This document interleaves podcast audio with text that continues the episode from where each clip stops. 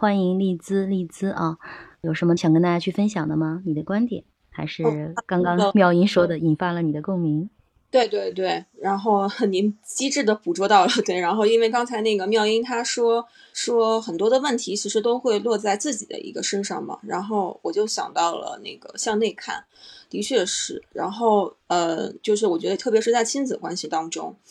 就就就就我觉得特别适用于这样的一种方法，就是我们经常不是说有什么样的父母就会有什么样的一个孩子嘛，对了，我们可能在面对孩子有些问题的时候。如果没有去向内看，我们通常会认为是这个孩子的不对，是他行为不对，然后我们可能会针对他这样的一个行为，会做一些策略或者是一些呃解决问题的一个一个一个步骤。但是你会发现，就是说往往就是好像有点不太见效，就有可能说这个方法，比如说他出现了一些问题，比如说不写作业或其他的一些不良行为，你去就是根据他这个行为，然后你去做一些做一些动作的时候。根据我的一个经验的话，就有的孩子可能会是短期有效，你就会发现，哎，他在短期内好像这个行为有得到改善，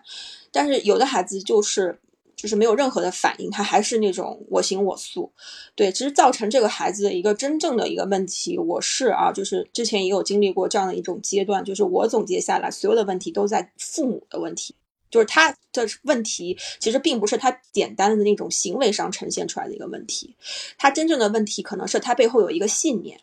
就是他那个信念是什么，你可能要挖出来，而且在那个信念的背后还有很多更复杂的一些东西。我是觉得有可能说这个孩子出现了这个不写作业的一个问题，如果向下挖的话，里边的原因是很多的。就比如说，他的父母对他这个方面看得很重，只看重他的学习和作业，但是他其他的，就比如说这个孩子的情绪啊、状态，他的父母是觉得不重要，或者是有忽略，就他们之间的那种连接少了。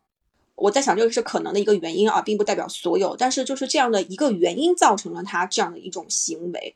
那其实这个真正的这个原因的话，可能还是在我们一个家长的身上。如果说家长的那个点不是放在行为，而是放在他背后那个信念，他真正的那个需求是什么？然后家长去做出一个相应的一种改变，去内省和向内看，是不是我这边出了一些什么问题？然后接下来进行一个调整。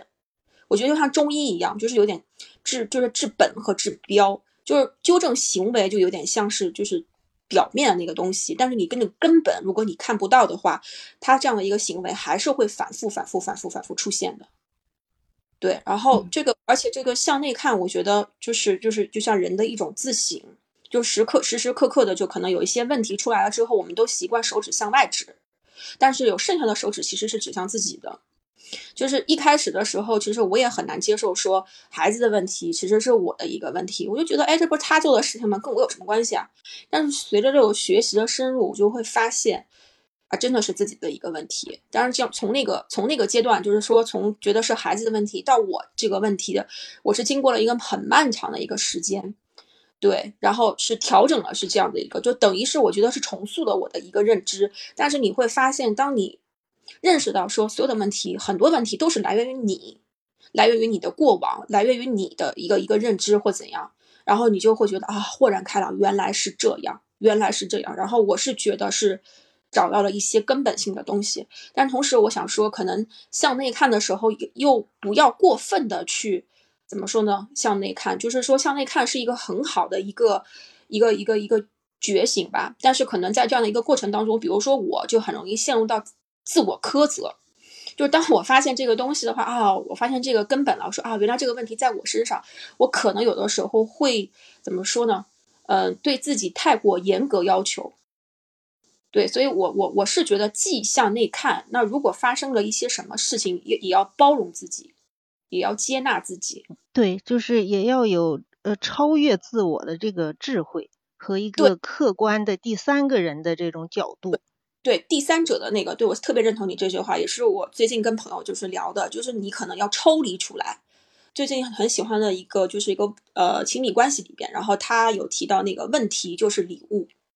我们可能往往会陷入到，就比如说一个问题来了，然后这个问题可能会给你造成一个情绪，然后你在这个情绪的漩涡里拔不出来，其实你就是在问题里面就打转。